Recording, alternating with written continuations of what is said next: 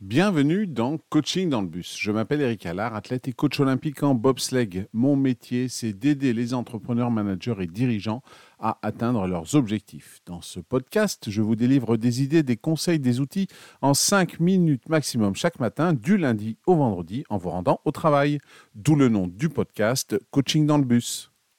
Dans ce nouvel épisode, nous allons parler du leadership servant, une philosophie qui met l'accent sur le fait de servir d'abord les autres avant de chercher à diriger. Cette approche renverse le modèle traditionnel de leadership et propose une vision où le leader est avant tout au service de son équipe. Alors, pourquoi servir d'abord? L'essence du leadership servant repose sur l'idée de servir d'abord, ce qui signifie que le principal objectif du leader va être de répondre aux besoins de ses collaborateurs, de les aider à se développer et à s'épanouir tant sur le plan professionnel que personnel. Mais alors pourquoi servir d'abord est fondamental En fait, cette approche met l'accent sur la croissance et le bien-être des individus et des communautés. En plaçant les besoins des autres avant les siens, le leader servant va créer un environnement où la motivation, l'engagement et la créativité peuvent s'épanouir, conduisant à une performance accrue et à une satisfaction au travail plus élevée. Comment mettre en pratique le principe de servir d'abord? Eh bien, plusieurs moyens sont à votre disposition. Tout d'abord, l'écoute active, prendre le temps d'écouter véritablement les besoins et les préoccupations de son équipe. L'empathie est également fondamentale, se mettre à la place des autres pour comprendre leurs expériences et leurs perspectives. Enfin, l'encouragement, soutenir le développement personnel et professionnel des membres de l'équipe.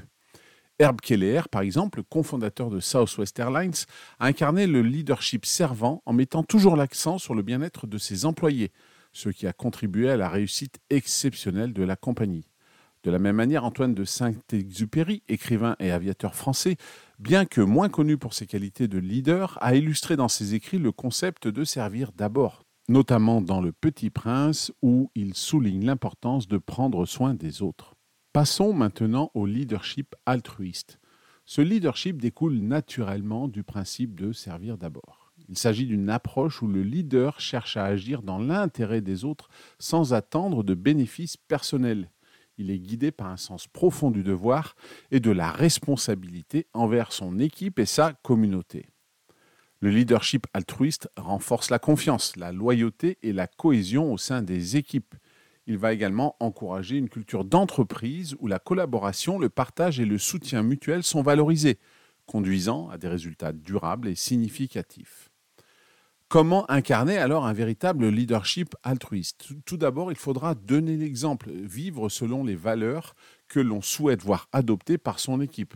Ensuite, il faudra aussi promouvoir l'équité, veiller à ce que chacun soit traité avec justice et respect. Enfin, il faudra contribuer à la communauté, s'engager dans des initiatives qui bénéficient à la société dans son ensemble. L'abbé Pierre, figure emblématique française, a montré à travers son action pour les plus démunis comment le leadership peut être profondément altruiste et tourné vers le service des autres. Si vous aussi, vous voulez, en tant que leader, intégrer les principes du leadership servant et altruiste dans votre propre style de leadership, commencez par des actions simples comme améliorer votre écoute active ou prendre des initiatives qui bénéficient à votre équipe et à votre communauté. Vous pourriez par exemple organiser des sessions régulières où les membres de l'équipe peuvent exprimer librement leurs besoins et leurs idées ou de vous engager dans un projet caritatif en tant qu'équipe. En adoptant cette approche de leadership centrée sur le service et l'altruisme, vous pouvez non seulement enrichir la vie de ceux que vous dirigez, mais aussi découvrir un sens et une satisfaction plus profonde dans votre rôle de leader. Prenez donc un moment aujourd'hui pour réfléchir à la manière dont vous pouvez servir d'abord et diriger avec altruisme. Et voilà, c'est tout pour aujourd'hui. Je vous remercie pour votre écoute. Et comme d'habitude, vous pouvez partager cet épisode ou ce podcast sur vos réseaux sociaux ou lui donner une note sur votre plateforme d'écoute préférée. Quant à moi, je vous donne très vite rendez-vous pour un nouvel épisode de Coaching dans le bus.